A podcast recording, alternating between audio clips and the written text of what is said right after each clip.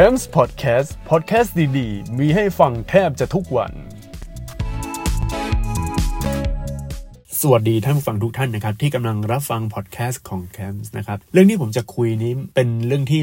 ไม่ได้เกี่ยวกับเรื่องเกมหรือว่าเรื่องเทคโนโลยีนะครับแต่ว่ามันเป็นเรื่องของประสบการณ์ชีวิตดีกว่าเพราะว่าตัวผมเนี่ยบางทีก็อยากจะแชร์ประสบการณ์ชีวิตของผมเองด้วยที่ผมเจอมาแล้วก็มาแนะนำนะครับอารมณ์แบบแนวแนวไลฟ์โค้ชนะแต่ว่ามันก็ไม่ได้ไลฟ์โค้ชซะทีเดียวเพราะว่าตัวผมเป็นของจริงนะที่ผมเจอจริงๆแล้วก็เอามาเล่าให้คนอื่นฟังเพราะว่ามันเป็นสิ่งที่ผมเจอมาแล้วก็คิดว่าน่าจะเป็นประโยชน์นะเรื่องที่ผมจะเล่าในพอดแคสต์ตอนนี้เป็นเรื่องการใช้ชีวิตนะครับในโลกออนไลน์แล้วก็ในโลกปัจจุบันคือโซเชียลมีเดียสมัยนี้เนี่ยบางคนเราเห็นแบบโอ้โหคนติดตามเยอะมากเลยนะครับผมจะอิงจาก Instagram เป็นหลักดีกว่าเพราะว่าถ้าเป็น Facebook กับ Twitter ตัวผมไม่ค่อยเล่นเท่าไหร่นะตอนนี้ Facebook ผมนานๆทีจะเล่นส่วน Twitter Twitter ผมก็เล่นเล่นนะส่วนใหญ่ผมก็จะเล่นแต่ว่า Instagram ผมจะเล่นเป็นพิเศษเพราะเพื่อนผมเขาจะเล่นในแพลตฟอร์มนี้เป็นหลักนะครับแล้วในช่วงโควิดที่ผ่านมานะครับปัจจุบันตอนนี้เริ่มจะขี้คายลงแล้วแล้วก็เริ่มมีงานอีเวนต์คอยจัดมาเรื่อยๆแต่ว่ามันจะต้องมีการตรวจเรื่องฉีดวัคซีนแล้วก็เรื่อง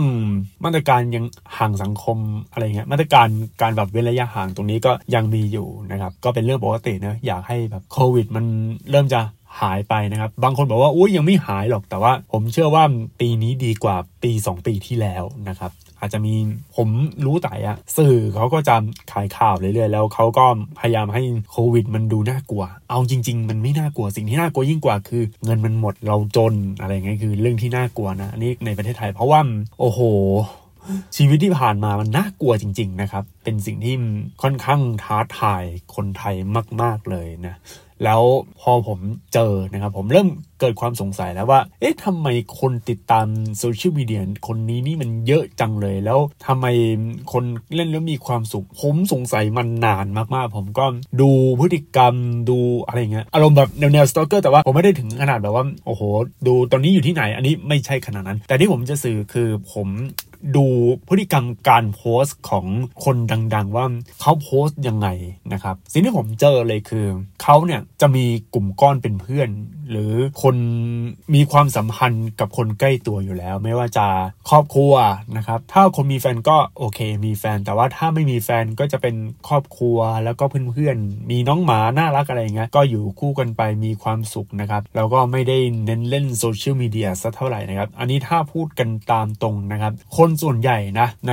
Instagram หรือใน Facebook ในตอนนี้เนี่ยเขาจะไม่ค่อยเล่นโซเชียลมีเดียมากขนาดนั้นประมาณว่าเรามีเวลาในการเล่นโซเชียลมีเดียมีเวลาเล่น Instagram มีเวลาเล่น Facebook ผมคิดว่าที่เป็นอย่างนี้เนี่ยเพราะว่าด้วยความน่าเบื่อของ Facebook กับ Instagram หรือเปล่าตอนแรกที่ผมบ่นๆไปว่า Facebook กับ Instagram เดี๋ยวนี้มันไม่น่าเล่นอะไรอย่างนี้เนี่ยคือความน่าเบื่อของ Facebook กับ Instagram ที่มันปล่อยโฆษณาเยอะมากมายมันกลายเป็นว่ามันผลักดันให้เราเลิกเล่นมันหรือเปล่าอันนี้ผมอันนี้น่าคิดนะอันนี้น่าคิดพอสมควรเลยแต่ว่าถ้ามองแบบนี้นะเออก็เป็นเรื่องดีนะครับสิ่งที่ผมจะสื่อคือเขาจะโฟกัสที่โลกความจริงเขาจะโฟกัสที่ความสัมพันธ์จริงๆนะครับที่เจอกันมากกว่าแล้วก็มีเรื่องเพื่อนมีอะไรอย่างเงี้ยที่ผมรู้เพราะว่าผมสังเกตดูโอ้โหคนหลายคนครับเวลาเขาจะไปเที่ยวเขาจะอัพกับเพื่อนๆไปกับเพื่อนๆตลอดเลยบางคนคือหายไปเกือบเดือนพอโผล่มาถ่ายรูปคู่กับเพื่อนแล้วก็ไปไหนไปไปมาด้วยกันกับเพื่อนเขาจะไม่ค่อยโพสอะไรบ่อยๆในโซเชียลมีเดียเขาจะไม่ค่อยทำอะไรในในโซเชียลมีเดียเขาแบบอยู่ๆก็หายไปเลยเน้นคุยกับเพื่อนเน้นอยู่กับเพื่อนอารมณ์เหมือนโซเชียลมีเดียเป็นพื้นที่ที่เป็นโปรไฟล์ที่เราเอาไว้คุยกับเพื่อนโดยเฉพาะมากกว่าน่าจะเป็นแบบนั้นผมเห็นเพื่อนหลายคนของผมนะที่โอเคตอนแรกก็เล่น Instagram แล้วก็หายไปแล้วก็โผล่มาเขาจะโผล่มาแค่เฉพาะกิจแค่นั้นถามว่าคนนั้นดังไหมโอเคก็ดังบ้างแต่ว่าบางคนก็ไม่ได้ดังอะไรมากมายมันจะเป็นพื้นที่เป็นแบบนี้ไปแล้วนะครับปัญหาของการที่เราเอาตัวตนเนี่ยเอาตัวเราเนี่ยไปผูกกับโซเชียลมีเดียเกินไปด้วยความที่ตัวผมเป็นคอนเทนต์ครีเอเตอร์แล้วผมก็ทำอะไรที่เกี่ยวกับโซเชียลมีเดียเป็นประจำในช่วงเวลานั้นนะทำให้ตัวผมเนี่ยบางทีเอาตัวตนไปผูกติดอยู่กับโซเชียลมีเดียโดยไม่รู้ตัวแล้วการที่เอาตัวตนไปติดในโซเชียลมีเดียโดยไม่รู้ตัว กลายเป็นว่าผมมีเป้าหมายในการโพสต์อะไรก็ตามให้คนอื่นกดไลค์ให้คนอื่นดูแล้วถ้าไหนโพสต์ไม่กดไลค์ไม่มีอะไรนะก็จะลบแล้วก็ลงใหม่อารมณ์นี้ไปเรื่อยๆนะครับมันเป็นพฤติกรรมที่ตอนแรกอ่ะโอ้โหมันดูดีแต่ว่าพอโตไปมันรู้สึกว่ามันคริ้นช์มันอารมณ์ที่ไม่ค่อยดีขนาดนั้นนะครับแล้วก็ในปัจจุบันเนี่ยพวกถึงแม้ว่าการเล่นพวกโซเชียลมีเดียมันจะเน้นไปที่ความสัมพันธ์ของคนใกล้ตัวแล้วก็เจอเพื่อนแล้วก็อัพอะไรเงี้ยแต่ว่าปัญหาที่ต่อมาคือเด็กในยุคนี้ยังติดกับเรื่องของเรื่องของจำนวนยอดไลค์จำนวนยอดวิวอยู่โดยเฉพาะใน TikTok ในต่างประเทศนะครับ TikTok ในต่างประเทศอันนี้ผมขอเล่าแล้วกันเพราะว่าผมก็ดูพวกคลิป YouTube ของต่างประเทศแล้วเขามีการวิจารณ์เรื่องพฤติกรรมแล้วก็สังคม TikTok ในต่างประเทศโดยเฉพาะในอเมริกานะครับถ้าในประเทศไทยเราจะเห็นพวกสาวๆ TikTok แบบเต้นกันหรือว่าบางทีทำอะไรหำๆหรือบางทีแบบเต้นแนวๆแบบตลาดล่างอะไรอย่างงี้ใช่ไหมแต่ว่าในอเมริกาหนักกว่านั้นคือทำคอนเทนต์ที่แบบเล่นแบบว่าตัวเองเป็นหมาแล้วก็อีกคนนึงก็คานเหมือนหมาเดินเหมือนหมาเดินไปแล้วก็เห่าเหมือนหมาอารมณ์แบบนี้ผมแบบเฮ้ยจากคนเป็นสัตว์เอ้ยเป็นไปได้ยังไงนะครับหรือบางช่องเนี่ยเป็นช่องที่กินเออเป็นช่องกินอาหารแต่การกินอาหารเนี่ยเออเราจะนึกถึงพวกม็อกบังใช่ไหมของเกาหลีที่เราจะกินเยอะๆเป็น เอ เอส เอ็ม อาร์ แต่สิ่งที่ผมเห็นสิ่งที่ผมเห็นใน TikTok นะครับของต่างประเทศคือเรียนแบบตัวเองเป็นหมาเป็นหมีเป็นเป็นสัตว์อะไรก็ตามแล้วก็กินอย่างมุมมามในกระบะที่เป็นกระบะอาหารหมาครับแต่จริงๆมันไม่ใช่อาหารหมาแต่ว่าเป็นอาหารคนนี่แหละเพียงแต่ว่าเราเอาอาหารคนใส่ในตรงถาดของจานหมาอะไรเงี้ยแล้วเราก็กินแบบหมาครับนี่แบบเฮ้ยนี่นี่แบบขั้นนั้นแล้วเหรอเออ TikTok เนี่ยก็มันกลายเป็นสภาพแบบครินช์นะครับแล้วสิ่งที่หลายๆคนเขาวิพากษ์วิจารณ์คือเขาจะเอายอดไลค์อย่างเดียวแล้วเรื่องของ misinformation ก็มีเยอะด้วยเช่นกันนะครับซึ่ง misinformation หรือข้อมูลที่ผิดพลาดก็จะเป็นข้อมูลแนวๆเรื่องการเอาตัวรอดในระหว่างการบินขนาดสจ๊วตนะครับหรือว่า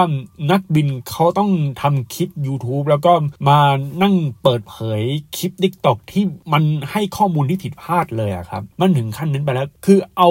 คนที่ไม่มีประสบการณ์ในการทำงานด้านการบินแล้วเอามาทำคลิป TikTok แล้วก็ให้ข้อมูลผิดๆตรงนี้คือสิ่งที่น่ากลัวที่คนหลายคนเขาทำแล้วเขาบอกว่าเขาต้องการเอายอดไลค์นะครับคือการเอาตัวเองเนี่ยไปผูกกับโซเชียลมีเดียมากเกินไปมันจะทำให้ตัวเอง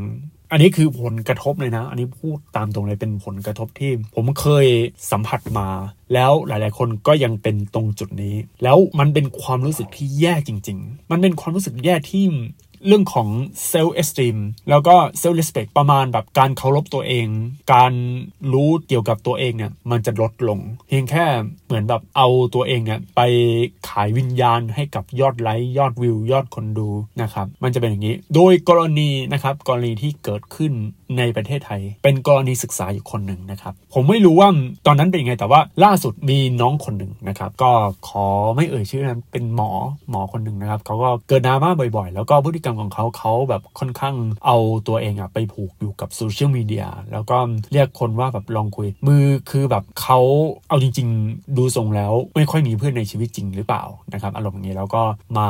อะไรอย่างเงี้ยก็ไม่อยากจะวิจารณ์เยอะแต่ว่าถ้าใครก็ตามรู้สึกว่าตัวเองอะผูกกับตัวเองอยู่ในโลกโซเชียลมากเกินไปปัญหาที่ตามมาคือคุณจะไม่มีเซลฟ์เรสเพคฟีลลิ่งของคุณต้นของคุณมันจะไปผูกอยู่กับคนดูที่เราก็ไม่รู้ว่าเป็นใครบางทีเราอาจจะเอาความคิดของการตลาดที่มองว่าเราจะต้องเป็นอย่างนี้เราจะต้องเป็นอย่างงู้นอย่างนั้นเราจะต้องทำตามเราจะต้องเขียนตามแผนการแล้วก็มีคำอะไรเท่ๆเนี่ยพ่อผมไปใช้จริงๆบางอันมันก็บูชิดจริงๆผมรู้สึกว่าเฮ้ยเราต้องมานั่งวางอะไรใหม่นะครับถ้าเกิดเราเผลอไป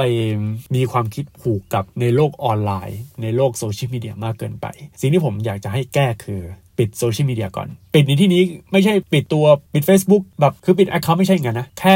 เลิกเลิกเล่นชั่วคราวแล้วเอาใจใส่กับสิ่งที่เห็นอยู่ในปัจจุบันอย่างเช่นพวกพ่อแม่นะครับแล้วก็เพื่อนโอเคอาจจะพ่อแม่พ่อแม่บางคนก็พ่อแม่อาจจะจากไปใช่ไหมครับแล้วก็ลองไปอยู่กับความสัมพันธ์ของคนใกล้ตัวอย่างเช่นเพื่อนหรือบางทีเราออกไปเที่ยวคนเดียวไปคุยกับเพื่อนคนนู้นคนนี้คนนั้นแล้วคุยไปเรื่อยๆแล้วเราก็เจออะไรก็ตามเราก็ คุยอะไรแบบนั้นเนี่ยเพราะการที่เราอยู่กับตัวเองการที่เรามีความสัมพันธ์กับคนรอบตัวที่จับต้องได้จริงๆมีแค่ไม่กี่คนมันจะนำให้ค่า self respect ของเรามันสูงขึ้นโดยอัตโนมัติแล้วก็มันเป็นเรื่องปกติของมนุษย์แล้วเมื่อ self respect ของเราเพิ่มมากขึ้นในโลกปัจจุบันเนี่ยบางทีเราก็แบ่งนิดๆหน่อยๆในโลกออนไลน์แล้วก็อัปโหลดลงไปคนก็จะเข้ามาดูซึ่งการที่เราเข้ามาดูเข้ามาลงโดยที่เราไม่ได้เอาตัวเองผูกอยู่กับโลกโซเชียลมีเดียขนาดนั้นข้อดีของมันคือเราจะเป็นคนที่น่าค้นหาน่าติดตามไม่ได้เป็นอะไรใหญ่ๆขนาดนั้นนะครับอันนี้คือสิ่งที่ผมอยากจะชี้แนะนิดหนึ่งว่าอย่าไปผูกกับตัวเองลงในโซเชียลมีเดียมากเกินไปโอเคโปรไฟล์ของคุณมีเพื่อติดต่องานถูกต้องอ่ะคุณก็ต้องมีแต่อย่าเอาเวลาทั้งเวลาเนี่ยไปอยู่กับการเล่นโซเชียลมีเดียคือตอนแรกผมก็สงสัยตลอดนะเอ๊ะทำไม Facebook Instagram มันมีโฆษณาเยอะแยะมากมายเผลอๆอาจจะเป็นกุศโลบายที่บอกว่าเฮ้ยอย่าเล่น Facebook กับ Instagram มากนะถ้าเล่นเยอะคุณก็จะเจอโฆษณาอารมณ์อย่างนี้มากกว่าอาจจะน่าใช้น้อยลงอะไรประมาณนี้นะครับอันนี้คือผมผมคิดเองนะไม่รู้มันเป็นเหตุผลจริงหรือเปล่าแต่ที่รู้คือการที่เราถอยห่างจากโซเชียลมีเดียทำให้ชีวิตของเรามันดีขึ้นบ้างนะครับเพราะว่าช่วงโควิดที่ผ่านมาเนี่ยบางทีเราก็อ่ะเราไปโฟกัสที่ Metaverse การที่เราไปโฟกัสที่โลกอะไรประมาณนี้เนี่ยตอนนี้เรื่อง Metaverse ผมขอศึกษาขอลองหาข้อมูลก่อนแล้วจะมาบอกว่าดีไม่ดีเพราะว่าในต่างประเทศก็เริ่มมีความคิดเห็นว่าเอ้ย Metaverse มันไม่ดีอย่างโน้นอย่างนี้แล้วก็ Metaverse มันเป็นของที่ขายฝันนะครับเรื่องนี้น่าสนใจเดี๋ยวผมทำเป็นพอดแคสต์ตอนต่อๆไปแล้วกันแต่ไม่รู้ว่าเป็นตอนหน้าหรือเปล่านะโอเคก็เดี๋ยวไปก่อนนะครับในพอดแคสต์ตอนนี้สวัสดีครับCamps Podcast พอดแคสต์ดีๆมีให้ฟังแทบจะทุกวัน